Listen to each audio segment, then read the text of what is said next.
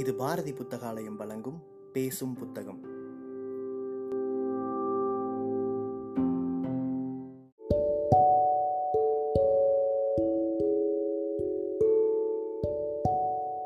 Book day இணையதளத்தின் மூலமாக முன்னெடுக்கப்படும் வாசகர்களுக்கான வாசிப்பு போட்டியில் தேர்வான சிறுகதையை கேட்க இருக்கிறீர்கள்.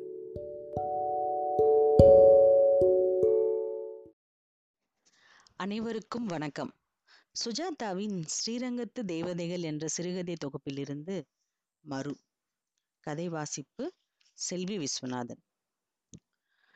கல்லூரி நாட்களில் திருச்சி புனித ஜோசப் கல்லூரிக்கு தினசரி காலையில் ஸ்ரீரங்கம் ஸ்டேஷனுக்கு நடந்து போய் ஒன்பது மணி ஆபீசர்ஸ் ரயிலை பிடித்து டவுன் ஸ்டேஷனில் இறங்கி அங்கிருந்து ஆண்டார் தெரு அல்லது பட்டர்வர்த் சாலை வழியாக மண்டபங்களை எல்லாம் தாண்டி போய் பத்து மணிக்குள் போய் சேர்வதற்குள் தினசரி அவசரம்தான். இருந்தாலும் உற்சாகமாகவே இருந்தது. மஞ்சளாக சீசன் பாஸ் எடுத்து திருப்புகழ் பஜனையும் சீட்டாட்டமுமாக அந்த வண்டியில் ஜன்னலோரமாக காலரில் கைக்குட்டையை செருகிக் கொண்டு காவேரி வரும்போது எட்டி பார்ப்பதெல்லாம் குஷிதான். ஒரு விஷயம்தான் சரிப்பட்டு வரவில்லை. பாட்டி தினப்படி கைச்செலவுக்கு என்று கொடுக்கும் காசு. நாலு நாவுக்கு மேல் கொடுத்தால் பேரன் கெட்டுப்போய் விடுவான் என்று பாட்டிக்கு தளராத நம்பிக்கை.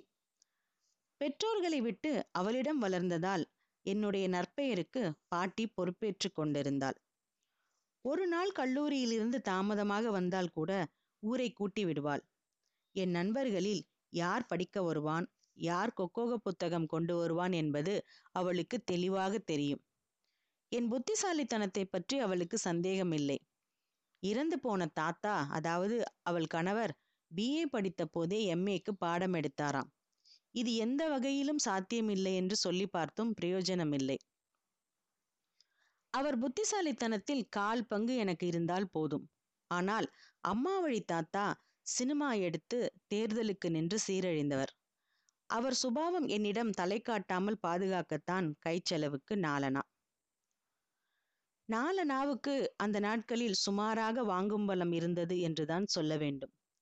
தெப்பக்குளத்தை ஒட்டி இருந்த பெனின்சுலர் கஃபேயில் ஒரு சாதா தோசையும் காஃபியும் கிடைக்கும் அவ்வளவுதான். சாப்பிடும் ஐட்டத்தை மாற்ற முடியாது. இனிப்பு பட்சணம் எல்லாம் பேச முடியாது. சினிமா போக முடியாது. எட்டு நாளைக்கு காஃபி அல்லது தோசை என்று ஒன்றை தியாகம் செய்து சேர்த்து வைத்துதான் போக முடியும். இது சிரமம். எனவே தக்க சமயங்களில் கல்லூரிக்கு சென்று தக்க சமயங்களில் திரும்பி வந்து நல்ல பிள்ளையாகவே இருந்தேன். இப்படிப்பட்டவனுக்கு மூன்று ரூபாய் முழுசாக கிடைத்தால் சபலம் ஏற்படும் இல்லையா? மூன்று ரூபாய்க்கு உரியவள் செவலா என்கிற வேலைக்காரி. அவளுக்கு அப்போது முப்பது வயதுக்குள் தான் இருக்கும் விதவை. சின்னராசு என்ற அழுக்கு டிராயர் பையனை எப்போதும் உடன் வைத்திருப்பாள். காலை ஐந்து மணிக்கு வருவாள். திண்ணையில் படுத்திருக்கும் என்னை பாயோடு தள்ளி வைத்துவிட்டு பெருக்குவாள். என் மேல் வலை படும்படியாக சலக் சலக் என்று வாசல் தெளிப்பாள். ரங்கராசு ரங்கராசு என்று என்னை இருமுறை கூப்பிட்டு பார்ப்பாள். அப்படியும் நான் எழுந்திருக்கவில்லை என்றால் பாயோடு சேர்த்து இழுத்து திண்ணையிலிருந்து கவிழ்த்து என்னை எழுப்பி விடுவாள். நான் வேடர்கள் துரத்துவது போலெல்லாம் கனவு கண்டு இறுதியில் பாழுங்கிணற்றில் விழுவதற்கு முன் எழுந்திருந்து அவளை மூதேவி முண்டோம் என்றெல்லாம் திட்டுவேன். அவள் சிரித்துக்கொண்டு என் ராசா பள்ளியோடத்துக்கு நேரமாவதில்ல? என்று மறுபடுக்கையை பற்றி சிந்திக்க நேரம் தராமல் சுருட்டி விடுவாள். உடனே குளித்தாக வேண்டும். இல்லையேல் பல் தேய்க்கும் போதே இடுப்பு வேட்டியை உருவிக்கொண்டு போய்விடுவாள். அவளை பற்றி பலமுறை புகார் செய்தும் பாட்டி அவளை அதட்டியதே இல்லை. அதிகாலை புயல். முப்பது நிமிஷத்தில் வாசல் தெளித்து வீடு பெருக்கி பற்று பாத்திரம் பாய்லர் தேய்த்து முடித்து விடுவாள். வாரத்தில் சில தினங்களில் மாவு அரைப்பது கடைக்கு போவது போன்ற உபரி வேலைகள் எல்லாம் சேர்த்து சம்பளம் மூன்று ரூபாய். இந்த மூன்று ரூபாயைத்தான் நான் ஒரு முறை திருடினேன். தற்செயலாகத்தான் நிகழ்ந்தது. கல்லூரி இல்லாத ஒரு நாள் லாலிஹாலில் வழக்கம் போல் நண்பர்களுடன் அரட்டை அடித்து கொண்டிருந்த போது குல்சா என்கிற ரங்கநாதன் ஏய் நீ அவ்வளவு பணக்காரனாடா? என்று கேட்டது எனக்கு புரியவில்லை. பார்டா புஸ்தகத்தில் என்ன அலட்சியமா ரூபாயை செருகி வச்சிருக்கான் பார்த்தபோது எனக்கு திக்கென்றது. ஜூலியஸ் சீசர் புத்தகத்தில் மூன்று ஒரு ரூபாய் நோட்டுகள் செருகியிருந்தன. வேண்டாம்னா கொடுத்துடுப்பா நான் கெய்டியில மேட்னி போய்க்கிறேன் என்றான். என் மனத்தில் எண்ணங்கள் ஓடின. எப்படி இந்த ரூபாய் என் புத்தகத்துக்குள் வந்திருக்க முடியும்? யோசித்ததில் புரிந்தது. இந்த செவலாக்கிற்கு சம்பள பணத்தை வேலை செய்யும் போது பத்திரமாக இருக்கட்டும் என்று அலமாரியில் என் புத்தகத்தில் செருகியிருக்கிறாள் நான் கவனியாமல் எடுத்து வந்து விட்டேன். டேய் இந்த பணம் என்னது இல்லடா எங்க வீட்டு வேலைக்காரி சம்பள பணம் என்று சொல்வதற்கு பதிலாக வாடா ஐசிஹெச் போகலாம் என்றேன். ஏதுடா பணம்? அதெல்லாம் கேட்காத வர்றையா இல்லையா? ஐசிஹெச் என்பது விசிறி தலைப்பாகை வைத்துக்கொண்டு வெயிட்டர்கள் பீங்கான் கோப்பைகளில் காஃபி கொண்டு வரும் ஒஸ்தி ஓட்டல். டிப்பெல்லாம் வைக்க வேண்டி வரும். கப் காஃபியே நாலனா அங்கே போய் நான் குல்சா பாபு மூவரும் காஃபி சாப்பிட்டோம். ஸ்பென்சர் பக்கமாக பெட்டிக்கடை இருக்குமே அங்கே போய் பிளேயர் சிகரெட் பிடித்தோம். பருவமங்கை என்ற புத்தகத்தை எட்டனாவுக்கு வாங்கினேன்.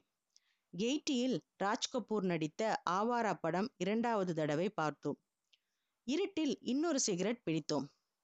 குல்சா மட்டன் கட்லட் சாப்பிடலாம் என்றான். நான் தான் வேண்டாம் என்று சொல்லிவிட்டேன். ஒரு நாளைக்கு இத்தனை பாவங்கள் போதும் என்று தோன்றியது. மூன்று ரூபாயில் ஆறு மணி வண்டியில் திரும்பும்போது இரண்டனா பாக்கி இருந்தது. அதையும் உப்பு கடலை வாங்கி தீர்த்து விட்டான் பாபு. வீடு திரும்பும்போது வயிற்றுக்குள் கடபுடா. தேர் முட்டி திரும்பியதுமே பாட்டி வீட்டு வாசலில் தெரிந்தாள். கண்ணை சுருக்கிக் கொண்டு நான் வருகிறேனா என்று பார்த்து கொண்டிருந்தாள். அருகில் செவலாவும் காவேரி மாமியும் நின்றார்கள். அருகில் வந்ததும் காவேரி மாமியும் செவலாவும் என்னை பார்த்து சிரித்தார்கள். அதாவது நானே பணத்தை கொண்டு போய் புஸ்தகத்தில் செருகி விட்டாயே இந்தா என்று நிச்சயமாக திருப்பி கொடுத்து விடுவேன் என்ற எதிர்பார்ப்பில் சிரிக்கிறார்கள். நானா? முகத்தை ரொம்ப ஒன்றும் அறியாதவனாக வைத்துக்கொண்டு பிராக்டிக்கல் இருந்ததா? அஞ்சு மணி வண்டியை விட்டுட்டேன். அதான் தாமதம் பாட்டி என்றேன். தாமதமானது கிடைக்கிறது. இவ பணம் என்ன ஆச்சு சொல்லு. என்ன பணம்? சம்பள பணம்டா. செவலா உன் புஸ்தகத்துல செருகி வச்சிருந்தாளாம். என்ன? ஏன் புஸ்தகத்திலையா? என் புத்தகங்களை எடுத்து நிதானமாக புரட்டி பார்த்தேன். இல்லையே. இஸ்கூலுக்கு போவையில பார்க்கலையா ராசா? என்றாள் செவலா கலவரமாக. இல்லையே. அட போக்கணங்கெட்டவளே புஸ்தகத்தில் கொண்டு செருகுவாளோ? எங்க விழுந்ததோ? என்ன பாட்டி என்ன சொல்றா இவ? எனக்கு புரியவே இல்லையே. ராசா என் விதி காலையில் அச்சாஃபீஸ் வீட்டில் சம்பளம் வாங்கினேன்னா நம்ம வீட்ல வேலை செஞ்சுக்கிட்டு இருக்கையில் அலமாரியில் புஸ்தகத்துல செருகி வச்சுட்டேன். அதை பார்க்காம அப்படியே எடுத்துட்டு போயிருக்க நீ. எங்க விழுந்துச்சோ எப்படி தேடுவேன்? நான் பார்க்கலையே செவலா பார்த்துருந்தா எடுத்து கொடுத்துருப்பேனே. எத்தனை ரூபா? மூணு ரூபாடா ராசா என் தலையெழுத்து. ரேஷன் அரிசியும் புள்ளைக்கு கால்சராயும் எடுக்கலாம்னுட்டு இந்த முறையும் இல்லையா என் விதி என்று அழத் தொடங்கியவளை என்னால் நேருக்கு நேர் பார்க்க முடியவில்லை. பணம் போயிருச்சு. கொலுசை வச்சு தான் கடன் வாங்கணும். இத பாரு செவலா என் பேரன் இருக்கானே அதுக்கு திருசமம் எல்லாம் தெரியாது. பணத்தை பார்த்துருந்தா நிச்சயம் கொடுத்துருப்பான். நீ தான் எங்கேயோ கவனம் இல்லாம போட்டிருக்க. ஐயோ நம்ம ராசாவை எடுத்ததா சொல்லலாமா? என்ன வம்சம் இது? எடுக்குங்களா? என் ரங்கராசாவை எனக்கு தெரியாதா? என் தலைவிதி என்று மூளையில் உட்கார்ந்து அவள் அழுதது தீட்டிய ஈட்டியை என் உள்ளத்தில் பாய்ச்சியது போல இருந்தது.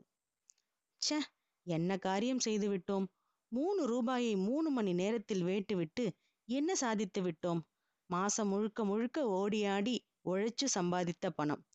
கொல்லைப்பக்கம் கழுவி கொண்டிருந்த போது பாட்டியிடம் போய் பாட்டி நான் தான் எடுத்தேன் செலவழிச்சிட்டேன் என்று உடனே ஒப்புக்கொள்ளும் தைரியம் வரவில்லை. பாட்டி அடித்திருக்க மாட்டாள் திட்டியிருப்பாள். திட்டட்டுமே என்ன போச்சு? ஏன் அந்த தைரியம் வரவில்லை? இது நிகழ்ந்தது முப்பது வருஷத்துக்கு மேல் ஆகிவிட்டது. என் வாழ்வில் பல கட்டங்களில் அந்த மருவை பற்றி யோசித்ததுண்டு. செவலா என்ன ஆனால் என்று தெரியாது. அவளை தேடி போய் மூன்று ரூபாயை திருப்பி கொடுக்கலாமா என்று யோசித்ததுண்டு. ஆடிட்டர் நண்பனிடம் ஒரு முறை கேட்டதற்கு சுமாரான வட்டி வீதத்தில் கூட அவளுக்கு ஆயிரத்தி நாற்பத்தி நான்கு ரூபாய் தர வேண்டும் என்றான். ஆயிரம் ரூபாய் பெரிதல்ல. நான் செய்த குற்றத்தை ஒப்புக்கொள்ள வேண்டும். அதற்குரிய தைரியம் பாபநாசத்தில் ஒரு மே மாதம் பாட்டி செத்துப்போவதற்கு முன்தான் வந்தது. அத்தனை வருஷங்களாயின. படுத்த படுக்கையாக என்னை கலங்க பார்த்து கொண்டிருந்தவளை பாட்டி ஞாபகம் இருக்கா உனக்கு? நான் காலேஜில் படிக்கிறப்ப செவலான வேலைக்காரி இருந்தாலே என்று கேட்டு நிறுத்தினேன். ஏன் ஞாபகம் இல்லாம? அவ கூட ஒரு தடவை உன் புஸ்தகத்துல ரூபா நோட்டை வச்சுட்டு அதை நீ தொலைச்சிட்டியே? பாட்டி ரொம்ப நாளாக உங்ககிட்ட சொல்லணும்னு இருந்தேன். அன்னைக்கு அதை நான் தொலைக்கல. வேணும்னுட்டே திருடி செலவழிச்சு விட்டேன் பாட்டி என்றேன். எனக்கு தெரியுமே என்றால் பாட்டி. வணக்கம்.